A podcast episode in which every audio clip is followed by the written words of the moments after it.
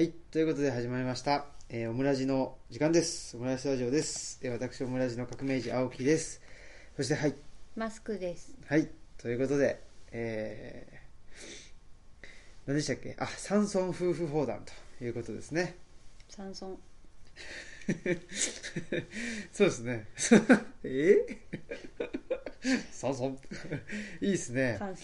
カンソ村で、山村で、あ、韻を踏んできて、サムソン。サムソンで。はい。はい、ということで、えー全く無意味です。そんなことで、あの、えーっとですね、人文系施設図書館、ルチャリブロから、あの、お送りしておりますということで、えー、3月に入りましてね、早いもんで、早い。2月逃げました。2月逃げましたね。3月はどうなるかと。お猿。3月はお猿になると。はい。どういうことでしょうか？大変です。何も考えずに喋ってると。考えすぎたんで、ちあーょっとそうか考えないで喋ってみようと思って。そうなんですね、はい素晴らしい素晴らしいと思います考えすぎっていうのがねあのこのゆあの世の中のなんていうの、まあ、現代人の病ですからでも、資料深いを目指してたんですけど、あそうなんやいや、だから、前回、すぐ忘れるからね。前回言ったんですけど、あそう。はい。資料深いを目指していたけどけれども頓挫しました。ああ早くも、はい。やっぱそういうふうにあの諦めが肝心ってことですよね。諦めながら諦めない。おこれはルッチャ第3号に入っている、えーエッセイのタイトルですね。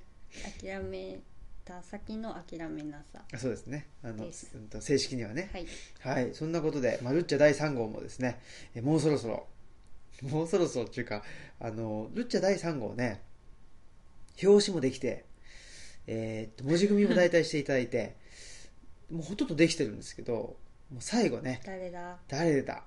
やっぱりな、これ筆が遅いというかですね、えー進まないやつがいるというかね、その、せき止めてるやつがいると、流れをね。まあそういうのって大概私なんですけどね、ちょっと僕のエッセイというか、文章がね、なかなか、もうほぼ7割かけてるんですけど、この残り3割のところでもうピタッと、ね、止まってしまっていると。まあでもねはい。すごい名高いんでじっくり書いていただけたらと思います名高いいやだってあの文章が好きだっておっしゃる共感してくれる方がいっぱいいるじゃないですか。ああ、そうですね。まあ多分 HA ブックスの松井さんぐらいじゃないですか？いやピープルのあそっか。浩平さんとかね。もうほぼなんでしょう？なんか同世代の人間にしか 伝わらない文章という。すごいね。やっぱしあれですね。オムラジもそうですけど非常にローカルななんかななんて言うんだろう。その近距離にしか伝わらないっていうのがいいですね。これ僕の特徴かもしれない。近距離型スタンドですね。遠くには行かないっていうね。近くの人にしか伝わらないってあの内田先生もねほら言ってくれてましたよね。なんかやっぱしあの声がちっちゃいもんねみたいなこととかね。うん。うんなんだろう。そのまあよく言うと温かみのあるみたいなねうん。ことで言ってくれたけど。ねまあ体も弱いし。まああんまりガツガツするんじゃなくてねちょっとまあ隣の人とねあのひひそひそ話するみたいな、えーそんなあ距離感でねやっていきたいなというふうに思ってます。そんなことで今日はですねあのーあれですよマスクさんの個展がねはい。奈良の、あのー富雄ですか？はい。富雄かな？富雄。富雄。チャオ チャオタミヤですね。はい。そんなことでも奈良県の奈良市奈良市かなあそこは。奈良市です、ね、奈良市ですか？富雄は。富雄。あの学園前っていうね非常にあのー閑静な、ね、高級住宅街があってその横のね、えーよ横の駅でですすね。ねと隣の駅の 非常になんていうのかな。うんラーメン屋が多いと。行列のできるラーメン屋が多い。ーねすごいですえよね。本当だからあの今日夕方ね食べて帰ろうと思って6時オープンだっつうからねえじゃあ30分ぐらい前にちょっとね覗いてで、まあ、時間潰してあの車の中で時間潰してで6時になったら行こうと思って5時半で覗いたらもう行列できてましたからね。ねうん。ちょっとやめとこうってね ちょっとやめとこう。もうねすぐ行列って聞くともかりました、ね、あのやめとこうっていうね感じになってしまうとその辺ありますね我々ね。ね。行列に並んでまで食べたくないっていう。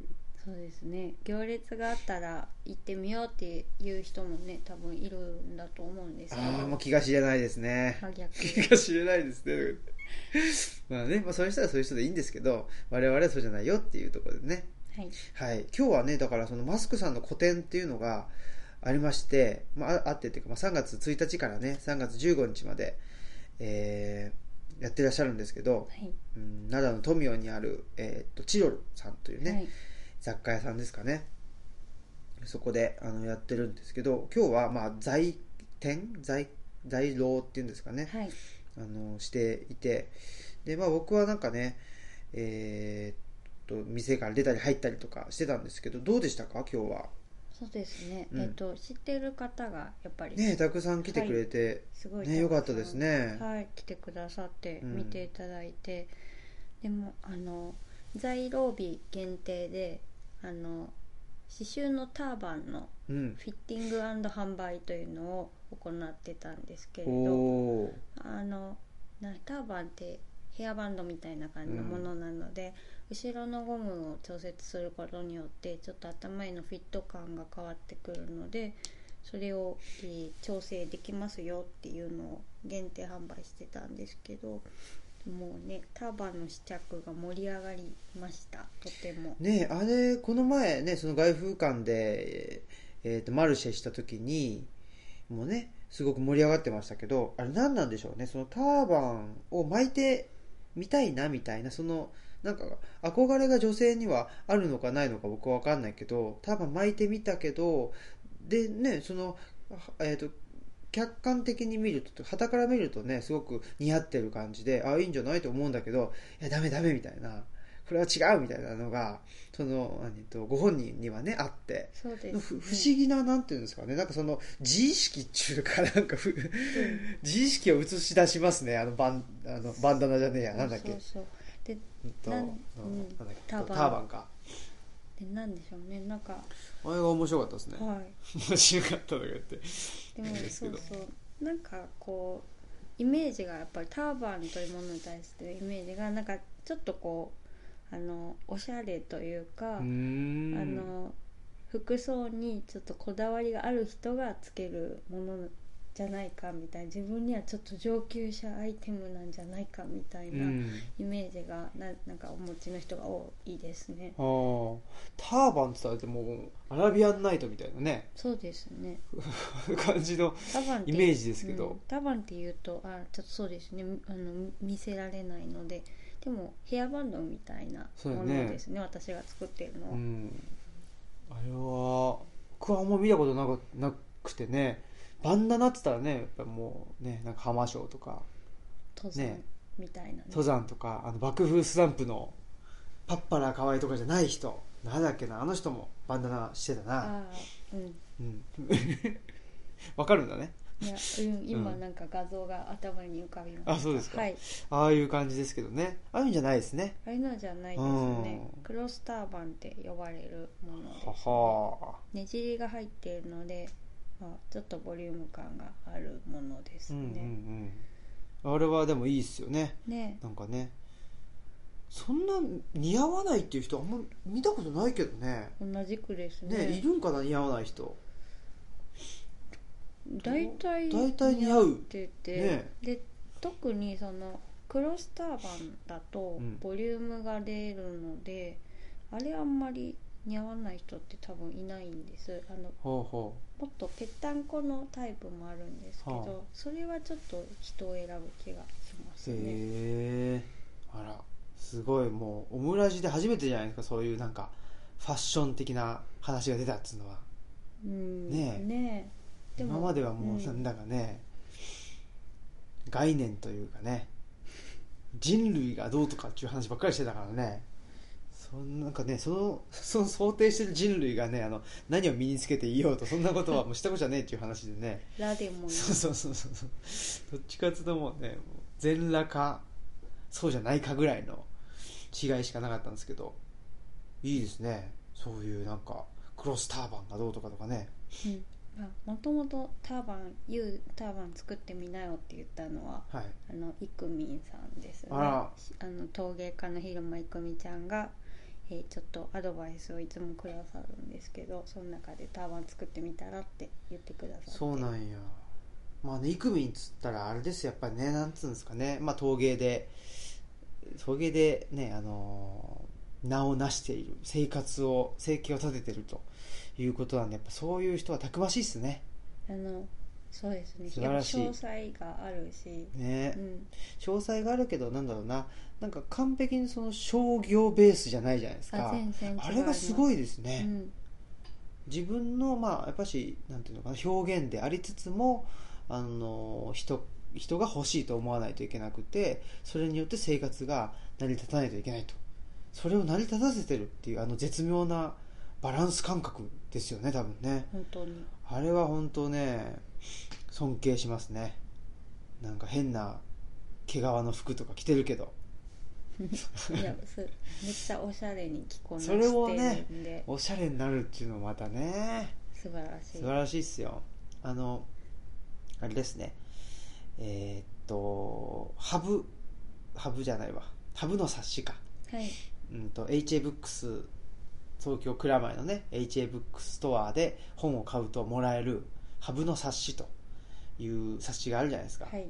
でそこにね、えーっと僕が連載をあのしている、えー山岳日誌っていうのがあるんですけどその中にね出てくるあのタナトス夫妻っていうのがね出てくるんですけどそのタナトスさんのまあ奥さんがね今言ってるイクミンであるとそうですね。ダナソスさんの奥さん、エロスさんじゃないんですね。ああすごい。間違いますね。違いますね。はい。そんなことで、まあ、僕はですねこのね、えっとマスクさんがねあの個展でですね、えーまあ、来てくれた人たちとね、まあ、接客というか対応というかねしてくれてる最中何してたかって言ったらねほぼ9割ぐらい、えー某歓喜さんと喋ってたっていう。なんかもう いつものね生活してたっていう。おじさん同士でおじさん同士でね。ねねえもう本当におじさんの話をしてまして。なんかねでまあ某歓喜さんっつったらオムラジを欠かさず聞いてることでおなじみなわけですけどそしたらなんかなんだっけな西尾さん回を聞いてくれてたみたいで聞いてくれてたというかもうね全部聞いてくれてるんですけど西尾さん回で言ってたそのオムラジちょっともうちょっとしっかりしようかと思ってみたいなことを言ってたみたいなんですね。あの西尾さん会で。でまあこのマイクをねちょっと新調してでしっかりやるぞみたいなことで言ってたらなんかしっかりししっかりしたらオムライスじゃないんじゃない？みたいなね。そういうねもうなんかいらんことを言ってくるというねまあ私もいらんことね言われましたけどあらまあなんかもう もういいわって思って まさに歓喜さんって感じでねよかったですねそうですねそうですね。このね、この苦笑いを、ね、あの見せてあげたいですね。はい。そんなことで、ね、まあ、歓喜さんにもね、はい、歓喜さんにもというかね、歓喜さんも来てくれてね、ありがとうございますと。だって、あの、ほら、HA ブックストアでやった東京のね、あの、トークイベントに、ですらね、ですらっていうの、なんていうの、にも、歓喜さんもまでも歓喜さんがいたという。まあねなんかあの偶然あのね まあもちろんそうですけど偶然ねえっと居合わせたということですけど歓喜さんとねそれでもね。ホーチミン野村氏がね この2人ね同い年のおじさんがやってくると兵庫県から。すごいですね。まあねそんなことでねまああの来てくれた方々ありがとうございましたということで15日までねやってますのでぜひ行ってみてくださいということです。はい。そんなことでまあ近況ということでねまあしょそうまあそんなことにしましょうか。はい。これじゃあ、まあ、ジングルをいきましょう。Coming for me, coming for me, coming for me, coming for me, coming for me. はいもうなんか。え？サムソンって言ってましたね。うん。それはあれじゃないですか？韓国の。なんかなかったですか？サムスン。サムスンか。危ない危ない。あ。寒い村です。そうか。危ない。もう。そんなねあの反日ラジオって言われる言われるとこですよ、ね、あの韓国の企業名なんて出したらね恐ろしいなこのご時世は。韓国映画ばっかり見てる。好 韓国映画ねもうやっぱいいですね韓国映画は。きですよ。大好きですね。最近のねまああー先週紹介したね金子文子とパク夜。夜っていうね、えー韓国映画もめちゃくちゃ良かったですけどで、まあ、何がいいかということにも関連するんですけどちょっと今日はですねあの本をご紹介したいなと思ってはいあのーうんとね、まあ、ちょっと前に読んだしもしかしたらもうすでに紹介してるかもしれない。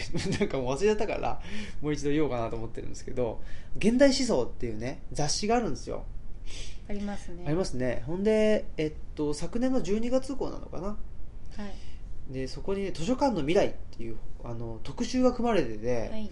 ほんでまあちょっとこれはね我々一応人文系施設図書館っていうことと名乗ってますし名乗ってますしというか、まあ、名乗ってるだけなんですけどあの図書館としてね公式には全然あの認められてないけど名乗ってる限りえーまあちょチェックしとかないかんでしょうということであのチェックししましてですねあのまあすごくなんていうのかな図書館に関することがあと多岐にわたって、えー書かれているんですよ。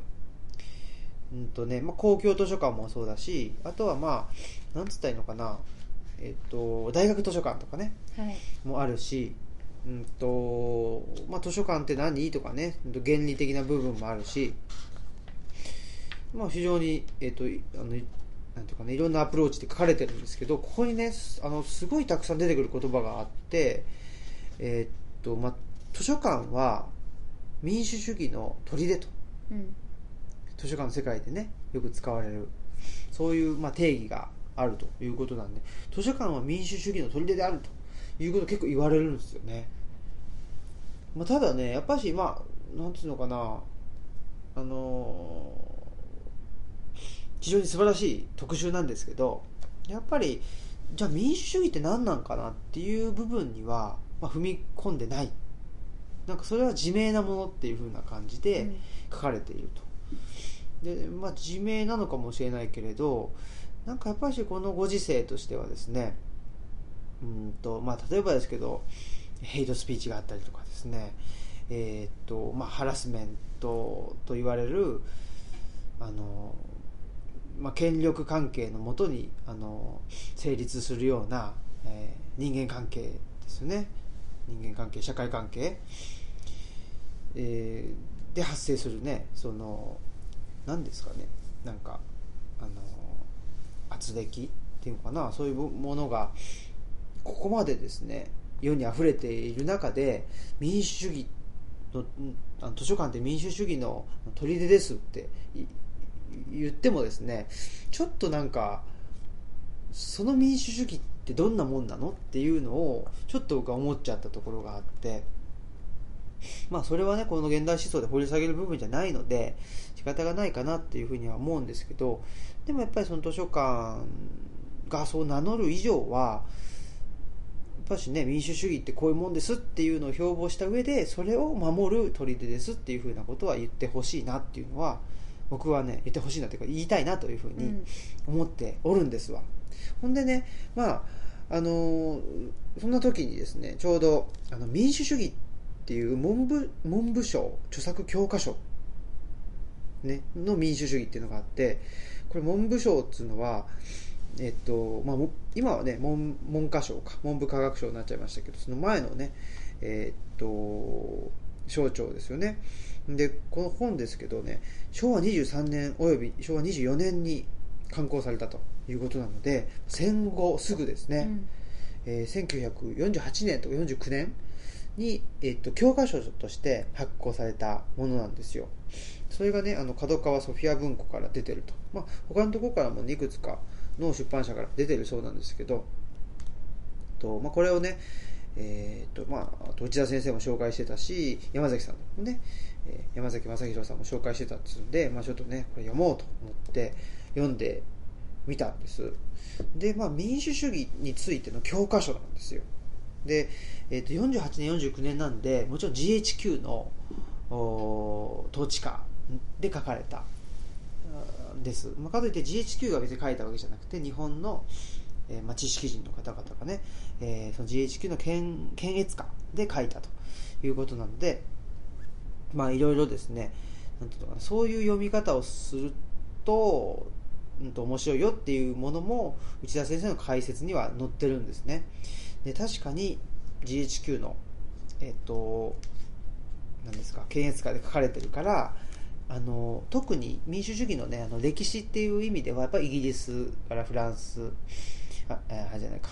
イギリスアメリカフランスっていう順番で、えーとまあ、民主主義っていうのが発展してきたよっていうようなこととかね。結構その辺はなんていうのかなあの悪く言うと無批判に書かれていると。うん。まあそれは当たり前かなっていう気がするんですけどね。そうですね、うん。まだ結果というかそうですね。その時点でのうん。スタンスなんで。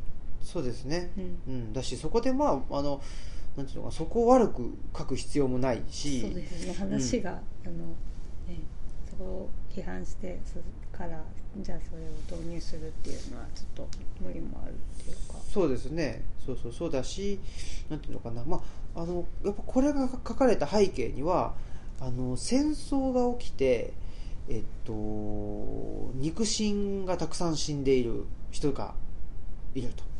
でもうその国自体がうんとね一億総総玉砕ということで全体主義的になっていってその結果戦争に負けたと。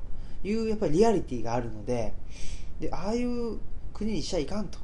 いう意味で民主主義っていうのを、まあ、アメリカ側もそうだし、えーまあ、受け入れそのなんていうか全員で全員が全員じゃないかもしれないけど日本人もそれを受け入れたと。いうことなのでそこをね、まあ、批判する必要はないかなと思うので、まあ、特にねそこは読み飛ばせばいいかなと思ってたんですけどね。そんな中でその民主主義ってねやっぱしその政治の側面だけでね今語られているような気がして民主主義って言ったら多数決ですよとかねいや多数決っていうだけじゃないんだとかねそういうようななんかすごく歪小化されたあの議論になっちゃってる気がしててでこれ読むともちろん政治の話書いてあるんですけど他にもやっぱりその社会の話と経済の話っていうのが出てくるんですよ。で社会のお話っていうのは、えっと地理とか歴史とか、えっと公民とか、まあ、そういうようなですね。政治を含むもちろん含むんだけどそれ以外の部分ですよね。における民主主義について書かれているわけですね。でその時にやっぱり人間人間同士尊重しましょうっていうのをね、まあ、何度も何度も書かれているんですよ。ほんでその学校っていうのはあの民主主義の学学校っていうのが民主主義を実践する場だと。いうことが書いてあって。ほんでだからなんていうのかな。学校こそその人間同士を尊尊重して、えー民主主義をおなんていうかな。根付かせる場だと。書いてあるんですよ。でもまあ僕の経験からすると小学校中学校高校っていうのはどうもですね民主主義が根付いていたとは到底考えられずですね。軍隊みたいな。そうそうそうそうそう。じゃあ民主主義の前ですよね。そうそう。僕の感覚としてはね軍隊みたいなとこだなと。だから西尾さんの回で民主主義の話もちらっとだけしたんじゃないですか、学校の話しましたから、うん。そうですね。そうそう。だからそういう意味でえっとなんていうのかな。うん。あそうそう。それでねそのこの現代思想のところでも図書館って民主主義のまあ砦であるというふうに言うんだけど、えっと、そうじゃなくて民主主義の学校だっていうふうにあの書いているね方がいるんです。はい。でまあそれはその砦っていうとなんていうのかな守るっていう意味です、ね、っていうイメージだからちょっと性的なイメージっていうかねその静かなイメージ。別にねあのなんかエロいイメージじゃなくてそそのあはいあの サイレント、そうそうそうそう、はい。えサイレント？まあそうえサイねレントじゃなくてサイレントかな？静かっていう静か字でしょ。そうそうそうそう。まああの動かないっていうね、感じですけど、まあ、学校っていうとその学んでいくっていうその動的なね能動的なイメージでえあの語られるからそういうふうにねうん。あの図書館は民主主義の学校だっていうふうに言ってるんだけどその僕は 僕の感覚がするとその学校。その学校自体がそうそうそうすごくあの封建的ね、えーに感じていたもんで確かに。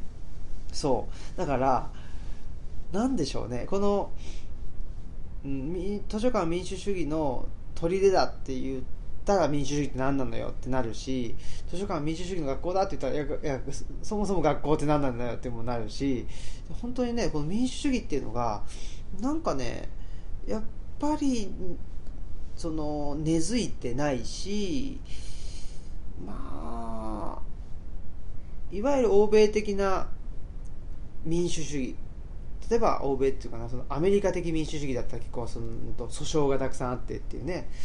まあそれぐらいその双方が主張し合うっていうことですよね。そういうのが民主主義だと。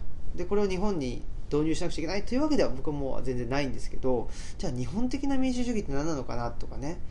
なんかそこまでやっぱ考えないといかんなと。であんまりなんかなんつうんだろうな、まあ、政治学とかね哲学だったらもしかしたら考えてるのかもしれないけどそこまでその専門的にならないとなんか民主主義について考えちゃいけないのかなっていういう気もしちゃっててもうちょっとなんかねあのライトに民主主義について考えたいなっていうのがね思ったしこの民主主義の教科書を読んでるとなんていうのかなうんとすごく真っ当なことが書いてある。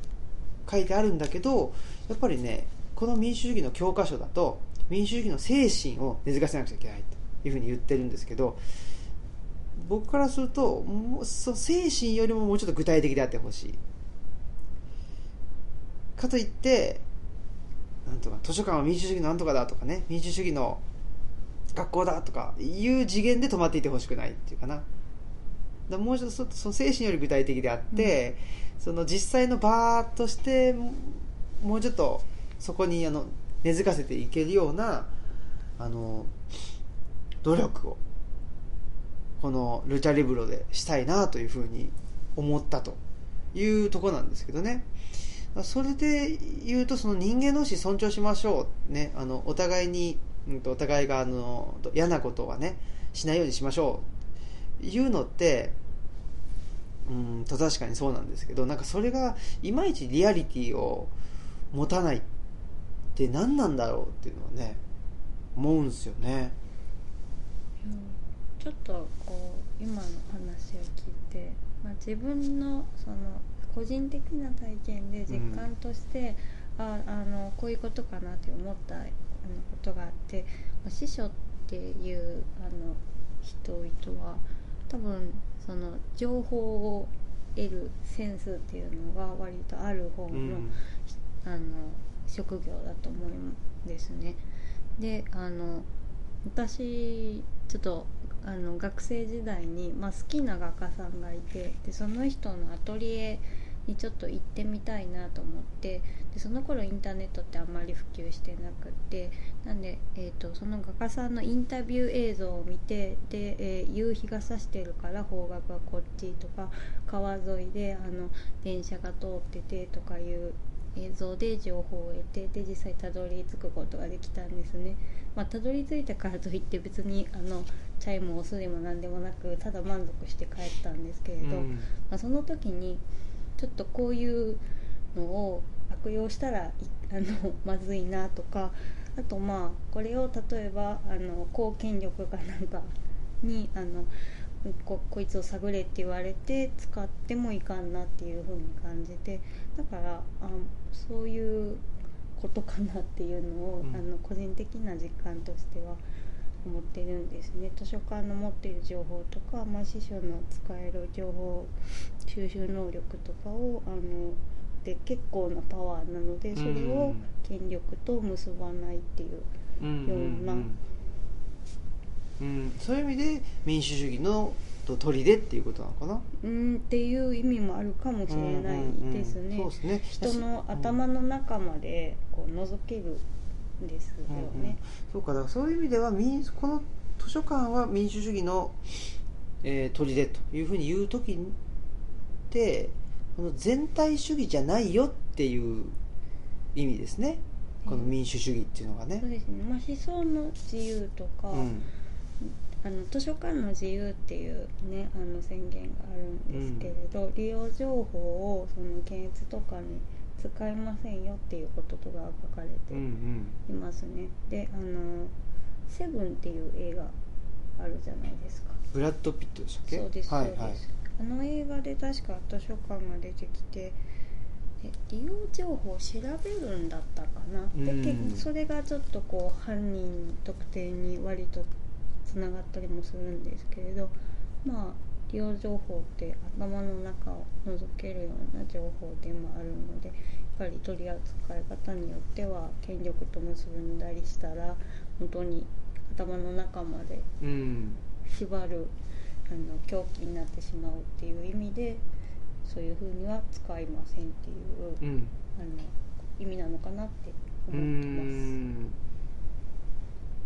そうか、うん。そうかもしれないですね。ちょっとスパイにも慣れちゃうとか、うん。うんそういう側面があるからうんそれはしないって。としだからはあ大学の自治とかねちょっと似た側面があるかもしれないんですけど、うん。うん図書館は図書館で図書館としてしかあのその利用情報とか司書の能力を使いませんよっていううん意味かな。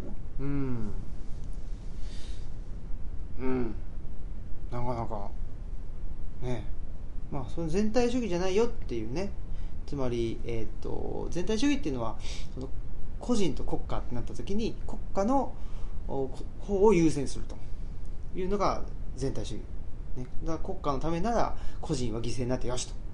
いうのがまあ全体主義と言われて、まあ、その時の逆の意味で民主主義っていうのはあまあ、あ一人一人、ね、あの個人の思想の自由であったり、えーまあ、知る権利だったり、えーそういう、まあ、基本的人権だったりっていうものを尊重するよと。で図書館っていうのはあのどこまで行ってもあーそこに、うん、立ってるよっていうことですよね。そううん。そうだと思います。ほうほうほうほう。あまあね。ね私そんな末席中の末席みたいなね師匠が言うことじゃないかもしれないいえいえいえ。ですけど。これねでもあのーなんつったんかな。まあねもちろん我々なんてねもう末席にも座ってないみたいな。座ってないですね。座ってないけどねもうあのね廊下で立たされてるみたいなね。廊下に立たされてるかその敷地内にも入ってないみたいな状況ですけどやっぱそういう人間じゃないとはっきり言って、えーラディカルな話ってもうできなくなってると思うんですよね。これもねちょっと今日歓喜さんと喋ってたんですけどあのーなんつうんだかな。やっぱしね面白い発想しができる人の思考の幅っていうのはあると思うんですよね。ほんで残念ながらやっぱし今の大学生の大半は思考の幅がめっちゃ狭いっていうかね。で今の大学生だけじゃなくてもあの国会とか見てても官僚の人たちってめちゃくちゃ頭がいいはずなのに思考の幅がめちゃくちゃ狭いっていうかね、うん、これってやっぱりそのいわゆるなんかテストをね、えーいかにいい点取るかっていうそこに頭の、えー良さ。みたいなものをやっぱ集中ししすぎたんじゃないかなっていう気は本当にしてて、まあね、僕自身がねそのテストもできないしで めちゃくちゃ頭悪いんであれです。だからねあの、えー、やっかみ半分みたいなもんであの言うんですけどなんかやっぱりなんだろうなこれ柔軟とか柔軟じゃないとかそういうことじゃなくてやっぱりしそのねなんていうのかなああのあそんなこと考えていいの？みたいなことを言われる部分があるんですよ。うん、だあと見てる期間も短い。うん。多分短い人が多いから多いね。あの見てる期間が多分めちゃくちゃ幅がねうん。長いっていうかそうそう。それにびっくりされたりするんじゃないですか？そうですね。だからあとはねそのでなんでそんな話になってたかというとそのオムラジの鈴木さんっているじゃないですか、はい。オムラジの鈴木さんっていうか。オムラジオリジンのそうそうオリジンのね鈴鈴木さん。鈴木さんのその視野の思考のひなんていうの幅の広さとか射程の長さってすごいよねっていう話になって。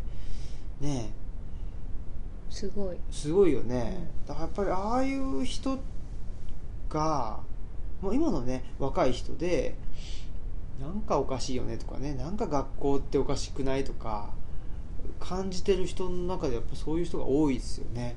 もう本当思考の幅も広いしあと思考の幅が広くて情報が得ようと思えばもうどんどん得れるから自分なりにね情報をどんどんあの得ていってなんかその独自の成長を遂げていくじゃないですか。うん。うん、あの独自の成長がこれからはめっちゃ大事でなんか定型にはまった成長しないと本当履歴書的にあのなんていうのかな。履歴書的にいい点取れないとかそういうことはやっぱりあるじゃないですか。そういう時代だったと思うんです今まではね。だから型にはまらないとその格付けランクで上に行けない評価されないっていう時代だったと思うんですけどもう本当その、まあ、そもそもその格付けランク自体が終わってるっていうのもあるし本当ね独自の成長を遂げるべきですね、うん、だしその独自の成長を遂げた者同士が認め合うっていうね。そういうあの社会がねやっぱり面白いと思うしハッピーだなと思っててそれがね民主主義だと思うんですよね。真のね。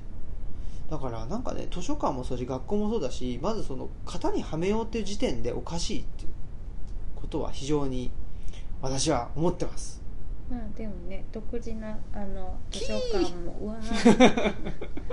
独自な図書館も増えてますしそうっすね。そのねあの自分なりの成長を遂げる若者もなんかすごいたくさん会ういやもうどんどうんん。出てきてるしね、合ってるしうん。それこそちょっとこうパワーを持った人からそういうこと考えるなって言われてもまあそれあの違う形で考え続けてる若者とかも、うん。あの聞くのでそういう人たちが増えてきたらなんか割とあの明るいんじゃないかなって思うようになりました。ねえ。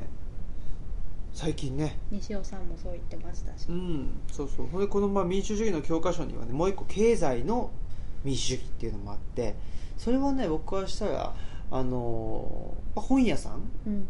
でそういうところに入るのかなと思っててね、うん、そういう側面から本屋さんをあの見ていくのもいいかなと思ってますね。だからそのなんていうのかな。でもそれってその売れるから、えー、とヘイト本を売っていいとかそういうことではぜ全然なくてね、そういうことではなくてやっぱりその経済を通して、えー自己表現するとかあの自分のなんていうのかな、うんまあ、人権だったり自分のアイデンアイデンティティを確立するというそういう民主主義のあり方っていうのはやっぱあるんでそれがまあ本屋さんかなっていうねなんか気はしましたね、うん。うん、もちろん本屋さんだけじゃないんだけど、ねまあ、我々のその本のある場所っていうのをね、えーキーワードに考えた時にはそんな風に思ったよという感じでございます。はい。真面目ですね。ね。ね。本当だ。本当にもう真面目すぎてな。真面目すぎて鼻血が出るんだろうな多分。ちょっと考えすぎて考えすぎちゃって。ほてってうん。鼻血ぶそうですよ。すごいよね。ねそう考えるとね。鼻血が出るぐらいいろいろ考えていると。頭ゆだつって漫画とかで表現あり本ますけど。当や。あれやだわ。湯気出てんじゃないですか？湯気出てんじゃないですか？にしてもにしてもっていうかにしてはすぐ寝ちゃったりするんですよね。覚えてないしね。うん、電池切れ電池が切れてんだわ。それだね。本当そういう感じですよ。そうっすね。あんまりだから健康的じゃないのかなうんっていうかもう限界っていうまで動き続けてるのかもしれないですね。ーそうですね。頑張ってるな。偉いね。偉い。偉いね。はいということでじゃあ次のコーナー行きましょオクラとカボフラとカボフラとカボフラとカボフラとカボフラとういいですね。うちのね猫と犬。言わん言わんしてくれますけど館長と主にね、最近あれですよねそのほらあの夜のね散歩に行くじゃないですか我々。はいあの10時過ぎてね。オクラ主任と一緒に。あそうそう。あのオクラあのオクラくんの散歩に行く時に「よっちゃん行こう」っつってね。で、まあ、オクラくんっていうのはあと土間に、ね、あの家があってそこにいるもんでそのね土間に行く扉がガラッと開けるとなぜかねカボちゃんがねトコトコトコトコってやってくるというあオクラ君に会う時間ねっていうそうそうそう。感じで。仲いいんですよね、うん、お互いのこと好きで。すごい好きだよね。オクラもあのカボちゃんを見るとものすごい尻尾を振って、うん。あのね会いたいっていう感じで、はい、ねじゃれてますえね。ねえ。なんかねハッピーですなそれは。いいことだ。いいことだいいことだ。そんなことでえっ、とじゃあお便りね、はい。またいただいてるということでなんか最近お便りをいただくことが、まあ、多いっていうかなんていうか嬉しい。嬉しいですね。ありがとうございます。メールとあのお手紙両方いただいてまたもやすごい、まあ、とりあえずメールからにしましょうか。そうですね。はい。では読みます。お願いします。えーオムラジネームおばさん先生。お久しぶりですね。久しぶりです。ありがとうございます。いつもオムラジを配信してくださりありがとうございます。はいオムラジを配信してくださいありがとうございますってすごいですよね。ね。よくよく書いたらね。お便りをにもね書いてあるんですよ。同じことがびっくりしました今。あそう。ちょっとちょっとおかしいですね皆さん。で 昼寝のあはいはい続き続き、はい昼寝のお供にオムラジが欠かせないこの数音ヶがいいって月いうね。一本の配信を何度も聞き直しておりますがどうしても毎回眠りに落ちてしまうので気になる言葉の切れっ端がボワワーンと頭をぐるぐる駆け回るばかりでね。内容はうろ覚え。うん。ただこの回のこの辺りでめっちゃ考え始めた共感したという感覚は残っています。多分。てんてんてん。うん2月27日の回では学校教育学びについてのお話に耳耳が田んぼになってしまいまし耳たが田んぼ田んぼだがいい。あダンボね。滑舌が悪いんだ。私が小学生なら給食後半のもぐもぐタイムが恐怖で学校に行けないかも。いや、うん反抗するかななんて想像したり。とても察しのいい敏感なお子さんらの受けるプレッシャーはすごそううちには小学生と高校生がおりますもので今後もオムラジで教育や学びについてのお話を聞けると嬉しいです。ちなみにうちの小学生の方は自ら気づき仲間と高め合うように仕向けられるのが嫌いで高校生の方は新しい大学入試対策に加え理系か文系か決めきれず何を学ぼうかとうっすら悩んでいるようです。最後に新しいルッチャ楽しみです。楽しみなだけでなく図書館あ図書関係の仕事に臨む姿勢にも影響大ですから。ということでしたはいありがとうございます。す。おばさん先生久しぶりですね。あのー、なんでしょうね。理想的な聞き方ですね。そうですね。我々からしたら。もううんあの真面目に聞かないでほしいんですよ。聞かないでほしいんですよって言われてもってことかもしれないけど。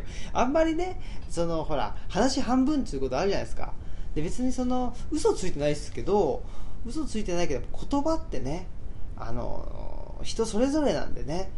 ほらねあのいやあの子はターバン巻いてて可愛かったとか言ってね、これえターバンってって言ってねターバンっつったらあのタイガー・ジェット・シーンみたいなことを思い描いてたらあれで可愛いんだみたいな。あれをかぶって可愛いってどういうことみたいなことになるじゃないですか。だかまあね、まあ、そんなもんであの話半分でね聞いておいてもらうとあ違うターバンもあるんだとかね。やっぱり、えーその辺の風なことでですねあの肩の力がねあの抜けて、えーと聞けますんでね。正座して聞いてますって言われたらもうあのダメ絶対って言いますそうよね。前園正清の顔が浮かんできますねそうしたらね。ダメ絶対って感じでね。あのーだからもうね、あの寝ちゃうぐらいがいいいいっすね。そうです、ね、ちょうどいいちょうどいい。もぐもぐタイムもあのそんな真面目にもぐもぐしなくてもいいのかもしれないです。それはそうでしょいやもぐもぐタイムっていうのはあれですね前回、えー高田純三氏が、ね、お便りくれた、えーお子さんが小学校行ってるんですかね。そうですね。ほんで小学校でなんかなんだっけえっと給食の時間がちなんか近づいてきたら黙って食えみたいなまあなんか時間？時間コントロールするために、あと5分で給食が終わるから食べるペースを上げるもぐもぐタイムですよ。もうもぐもぐタイムですよっていう声かけが先生から多分あるんでしょうね。あるんでしょうね。だからねもうため息ですわ。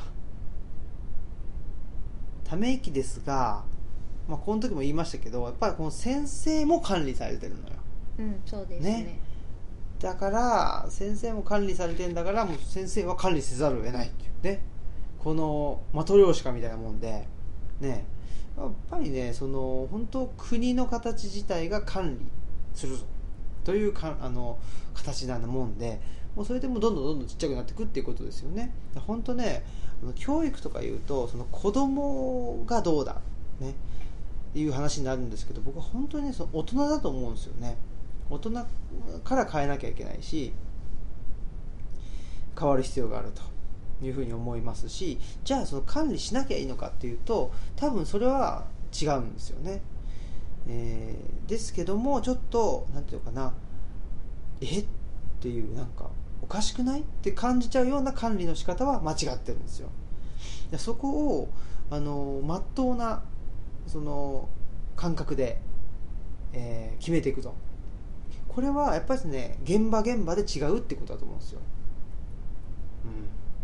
うん、だから現場現場の裁量に任せると。そういうそういう管理の仕方っていうのを管理職が学んでいかないといけないというのも私ほら今ねあの障害者の方のね就労支援の方では中間管理職みたいなことやってるからその難しさ非常に分かるんですよね、うん、で職員同士の管理みたいなこともあるしそその管理はさなんていうの？ちゃんと働いてもらえないと困るみたいな管理だったりかといってその利用者さんへの管理だったらこの人をみこの人の例外を認めたら他は他で言われたらどうしようみたいな。うん。そのねやっぱねこれ管理っていうのが行き過ぎてしまうやっぱりね第一えーの原因はその恐怖気憂みたいなことだと思うんですよ、だから先生方もこう教育委員会に、あの言われたらどうしようとかそうそうそこんな気がしてしまいますね、うん。まあ、詳しくわかんないけど、う、うん、そう思います。だから言われてもいないのに言われたらどうしよう。このねまあこれが空気の支配なのか忖度というやつなのかわかんないけどそれがね非常につまらん結果を生んでるんで怒られたら帰りゃいいじゃんとかね怒られたって別に自分がその信念持ってやってるもしくは自分の感覚って全然間違ってないということだったらもう続けりゃいいと思うんですよね。そういうねやっぱりそうやっていろいろ取り下げちゃうっていうねうん。萎縮していっちゃうっていうことはすごく多いんじゃないかなって思いますね。そうね。そうそうだ。その萎縮ですねそれね、うん。だからそれが僕もねほらルッチャ第3号でねえー高島祐介さん建築家のねと対談してますけどこの生命力を高めるっていうのは萎縮とは正反対なんですよね、うん、生命力を低めるのを萎縮と呼ぶわけでそのやっぱ萎縮させるとか萎縮させると管理しやすくなるでしょ？そうですね。これがね私非常に嫌なんですそれが。でその萎縮させるのを、まあ、実際に恫喝とかね、えーおお前萎縮しろと言われるんならまだしもまだしもって全然ねあのよくないけどよくないしうん嫌だけど嫌だしなんていうのかな。うーんまあその前提として相手が言い返して来ないという状況に追い詰めてるんです絶対に。それで恫喝するしない。は別としてもやっぱりしね、えー相手を萎縮させようとしてるわけですよ。で対等な状況で恫喝してきたらそれはいいと思うんですよ。でそれってあんま恫喝って言うあんま言うのかな？分かんないけど、まあ、意見をこう言ってるとか私はこう思いますけどどうですかみたいなことだったら健全なのかなと思います、ね、そうなんですよ。だからそのね上下関係ができた上で恫喝する。もしくはなんかねその人のうーんその人が萎縮するように持っていくと。これはもうダメです。でね。これこそダメ絶対よ、うん。でそう上下関係が本当にできてるかどうかわかんないけど大概の人がこれを言ったらあの弱いだろうっていうのをこう最初に置いといて、そう。あの喋るっていう人はいますね。でそれが恫喝とか強いっていう場合もとか恫喝とか自分の方が立場が上だぞっていうあの示唆の場合もあるけど、私はあの弱いんだからあのもっとあのこうケアしてくれっていう弱さを先に置く場合もありますね。う。ん。まあまあね何にせよやっぱりあの自分が優位なポジションからスタートしたいっていうね。いうことじゃないですか。そうですどっちにしても一緒ですね。そう、うん、それはねちょっと。良くないっていうふうにまあまあ思うけど、まあでもねな、まあ、それはそれでですねいろいろなまあ生育環境とかねやっぱあるんですよね。その育った、ね、その社会環境とかいろいろあって、えーそもそもがそのなんていうのかなフェアフェアなところからスタートするっていう環境の存在を知らないっていうね、絶対にどっちか上どっちが下。そういう状況しか知らなかったらあのじゃあじゃあ私が上に行きますとかね。じゃあ私が今回は下だけどあの人との関係の時は私は上だとかね。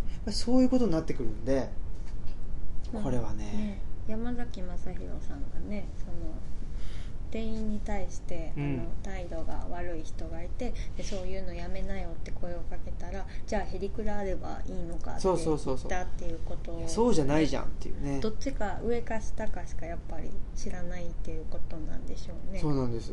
だからねこのさっきのね民主主義の教科書でもそうですけどそれの前提として全体主義が違う封建主義が違うっていういろいろな違う違うっていうのがあるんだけどやっぱり民主主義の根本っていうのは人間同士が対等だっていう部分。それからスタートしてるもんでこのそこからスタートしてない人に対してこの民主主義の理念って通じないんですよねやっぱね。通じないし理解できないそういう人たちが。なるほどね、うん、それを今後どうしていくかというのはすごくあのなんていうのかな。課題だし実際に、えー、とそこの前,、まあ、前提が違う人たちっていうのがやっぱりですねその戦後の経済成長の中でそういう人たちもね、まあ、いたにはいたんだけどもそこが問題視されなかったってとこだと思うんですよ。で経済、えー成長が終わって停滞していく中でやっぱりその人々の価値観っていうのが出てきた時にえ全然人人間観違うじゃんみたいな部分でも付き合っていかなくちゃいけない。っていう状況になってきたというのがまあ今後の課題かなっていうのは思いますよね。だから本当ね民主主義ってこうだよねっていうところからじゃなくて民主主義っていうこと自体を特にその日本日本的な民主主義っていうものかなというふうな言い方が正しいか分からないけどあの、まあ、民主主義を土着させるっていうことだと思うんですよね。それが大事かなと思ってます。はい。はい。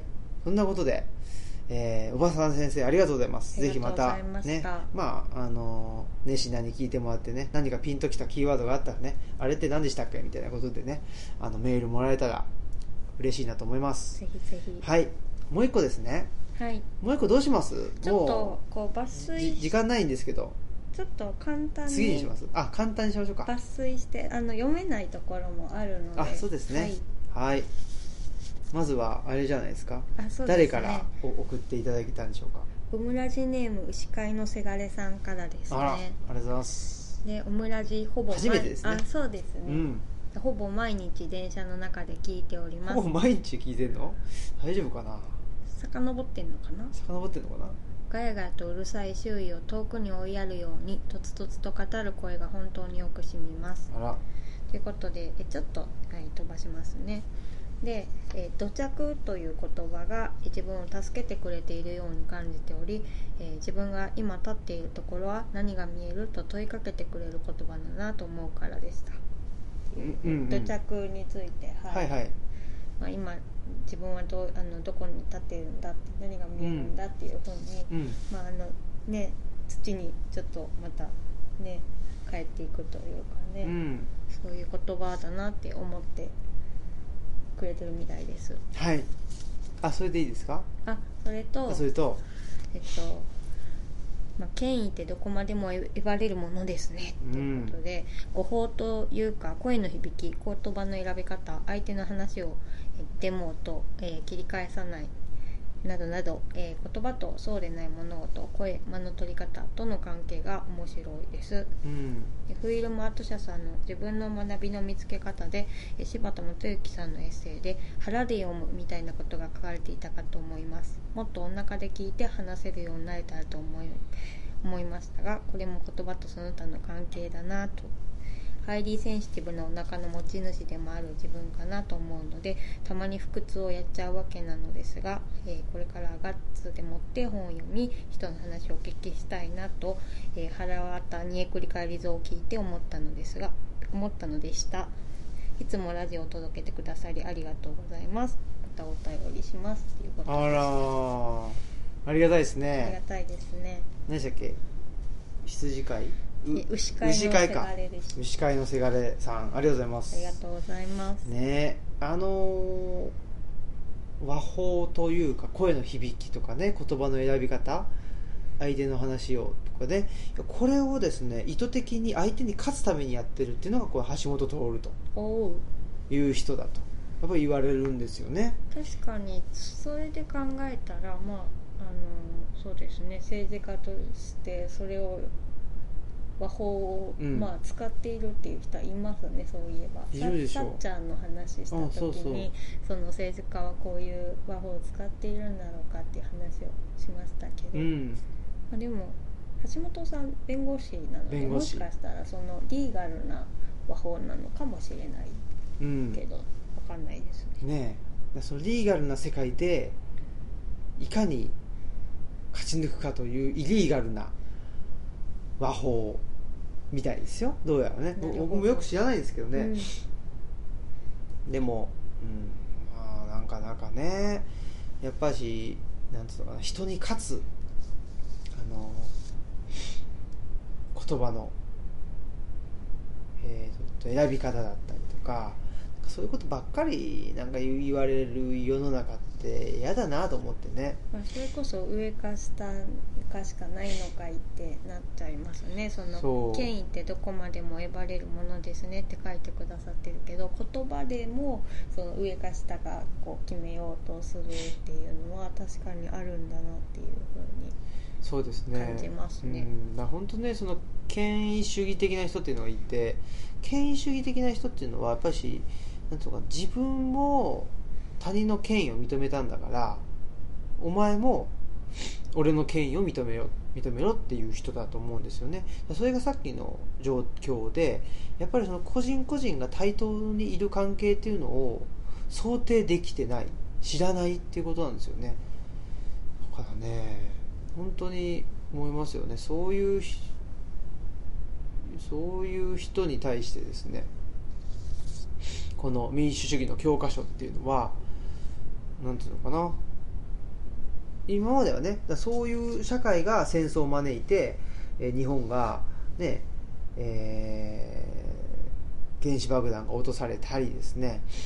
あの軍隊にね自分の息子とかお兄ちゃんを取られていって旦那さん取られていって亡くなっていったってそのリアリティがあったからまだ良くないよねってことが通じたわけですけど通じなくなってくる。っていうことですよね。この戦争っていうもののリアリティが少なくなっていったらね。そういう中でまあ戦争だけじゃなくてもですねなんかわかんないけどやっぱりなんつうのかな今の会社の状況とかなんか組織の状況にしがみつきたいしがみつきたければつきたいほど権威的になっていく。あのどっちが上でどっちが下かっていうその枠組みを決めたがると。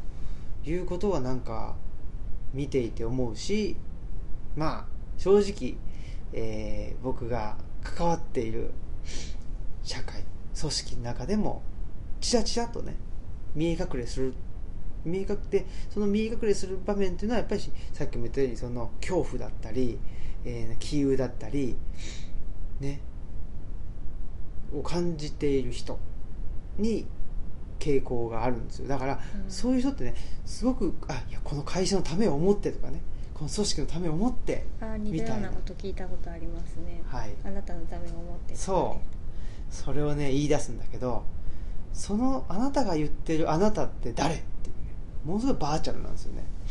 そういうことに関して私はね腹渡煮えくり返っております。私腹渡にあれ？そういうことでね。またまたこのタイトルになるイトルになのかな。るんじゃないか2ですね。これね。そうですね、はい。よかった楽ちんですね。楽ちん楽ちんね再来週3だしね。いやいいっすよ。でもやっぱりそうですね。毎回怒ってるけどね。だからすやっぱそうやってこう権威的にあの話をしてくる。うんっていう人を見かけると、まあ、この人も誰かにそういうことを言われたんだろうな。っていうことは思いますよね。そうですよね。まあそういうことでね社会がね回ってるっていう部分があったんでしょうね今まではそうねですようん、ね。今まではあったし、まあ、それが成功しちゃったみたいな成功したように見えたっていうところななのかな。そうですね。うん。とは思いますけど。でもなんかそうですね。ちょっともう読めない部分もあったりしてあれなんですけどまあでもそなんだろうまあそういう権威的なこともありつつもでもねこの諦めずこう、ねなんとかじわじわ進んでいこうっていう感じのお便りをいただいたのでそうですね。やっぱりねあのうん。人間はあの一面的じゃないしその一つの組織とか社会にに属していかいなきゃいけないというわけじゃないので一面ではそういうところに属しててそこでまあお給料もらったりとかまあある程度の、ね、メリットをあの得れてるんだったらまあそんなもんかと思って違うところでねあのすごく、うんフラットなあの人間関係っていうのを築いておくと。いうことであればまあそんなもんかなっていう気はするしね。そうですよね、うん。だからこう白黒でもうじゃああのそんな権威的な場所はダメだって言ってね、うん。立ち去っていったらちょっとねいろんな面があるので、うん。あのどこの場所にいてもいろんな面があるのでまああのそそういう時はそういう時としてでもあの自分の気持ちを解放できる、ね、瞬間も持っておくっていうのは、うん。すごくこうやっぱり諦めた先の諦めなさっていうか別に諦めたわけじゃないと思うんですけど、うん。こうねじわじわいろんな方法で続けていくっていうのはすごい素敵なことだなとそうですね、うん、また、ううん。ん、どうぞあごめんなさいね。なんか勇気出るなって思います、うん、そうですね、まあ、ただし体を壊したらもうそこからは去った方がいいっていう。お腹がねお腹ね、まあ、お腹の壊し具合にもよりますね。心配なんで、うん。ちょっとお腹大切にね。週の半分以上壊してるんだったらもうちょっとやめた方がいいかもしれないですね、うん。そこはね。立ち去った方がいいかもしれないですけど僕もだってね鼻血出すの3ヶ月に1回ぐらいだからまあ大丈夫かなと思ってる。うん、あーでもそうですね、うん。私ちょっと街にいた時はお腹ねずっと壊してて夏は点滴して仕事に行くっていうことをやってたのでなんかそこまでになったらちょっとやめた方がいいかもしれないそうですよね。まあ本当ねあのなんか僕ふと今日思ったんだけどねあのなんていうのかな。あのあんな枠組みぶち壊してやるとかねあんな組織あんな組織ね、えーぶっ壊してやるみたいなことを言う言う人いるじゃないですか、いますね、まあ、その気持ちは分かるんだけどその合気道的に言うとお前ぶっぶっ殺してやると言った時点でもうすごい敵対関係が生まれて相手をぶっ殺す難易度が上がってしまうわけですよ。それよりもあのなんていうのかなんいやあのぶっ殺しはしませんよみたいな感じでおあ どうも分かりましたって言いつつぶっ殺すっていう方が やっぱりね私なそう成功の難易度は下がってると思いますんでそういう感じでねやっています。何の宣言なの？すごい結び。あでもそういうタイプ。カラカラカラカラ。って笑ってるけどね。革命児さんそういうタイプですから、私ねそういうタイプなんですね。全く殺気がなくて笑顔でぶあの刺してくるみたいな。そうしてくる。いやまあなんつったらいいのかな。さ刺すけどその人の息の根を止めようとは思ってないっていうかね。なんかなんていうの？ここを刺したらこの人そのいいい循環が生まれるんじゃないかみたいなところをい一旦刺してみるんですよね。あじゃあ海ここに溜まってるみたいなところをそうなんです。飛ぶすみたいな。そう海を出し切る。やっぱりこの言葉が素晴らしいな。思いますね。海を出し切るですね。今日のあのー今回のね。ツヤツヤしてきた。のタイトルはね。ツヤツヤしてきたよ、ね。もう本当に一人何でしたっけ？一人残らずじゃなくてなんだっけ？さ最後の一人うんまで。なんなんだかんだ言ってましたけどね。最後の一人まで海を出し切る。っていうのは意味が分からんけど。どういう字が並んでんの？分からん。分かりません。ということでねそんな、まあ、あ1時間以上喋ってますよ。これでもね45時間喋れますね。やばいね。夫婦で。こりゃ夫婦で何やってんだって。これ話出るわあそのせいで話出るの？そうかもしれません。お願いします。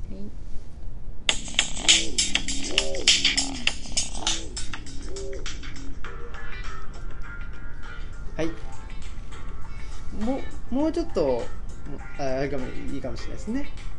流しててもね。あでもうちょっとこのあの音音量下げるタイミングとかももうちょっと相談した方がいいかもしれないですね。そうですね。ちょっと酒井さんのねあの後を継ぐために頑張ります。そうそうそうそう。ねあのポスト堺として。はい。芋太郎でしたっけ？スイートポテ太郎スイスイートポテコですね。いいっすね。スイートポテコ。そんなことで、えーエンディングです。で、えっと、お知らせですけどね、まあ、あのマスクさんの個展が3月15日まで、えー灘の富雄にあるチロルさんでやってますということで15日にも在料されるんですね。あそうですね、はい。次は15日です、ね。であ3月10日には大宇田のカフェエクバさんのお菓子が、えーチロルさんにやってくるのであらすごい。で大宇田のエクボさんはまだ営業はお休み中なのでえぜひその日はチロルさんでエクボさんのおやつを味わってください。おお10日ね。10日。いいっすね。10日だけですか？お菓子があるのはだと思うんですけどちょっと確認します。はい。お願いします。であとは3月23日土曜日ですね、えー三重県尾鷲の久喜町トンガ坂文庫さん。で、えートークイベントということで生命力を高める学びの学びの場についてということで、えーっとねトンガ坂文庫さんと漁村にあってでね、まあ、しこ今後市民大学みたいなのをねね。立ち上げるということもおっしゃってますし、まあ、我々もね、えー山学院という学びの場をはい。やっていこうというふうに思ってますんで、まあ、ちょっとね、えー山村と漁村とそこに学びの場を作るっていうことはどういうことなのかということについてお話ししたいなというふうに思ってますんでぜひイベントないし交流会もねあそうですね、はい、企画してくれてるんで。尾鷲市内で交流会企あらしてくださってお魚の美味しいお店だそうなので。あらーすごい。もうね、えー海を出し切る所存で私も行きたいと思いますんで、はい。頑張っていきますんでね。よろしくお願いしますと。熊野の人は来てほしいですね。ああほんまですね、うん尾鷲と熊野ってね近いもんね。ねうん。尾鷲ねすごい好きなんで空気町が好きなんでねね楽しみです。そんなことで。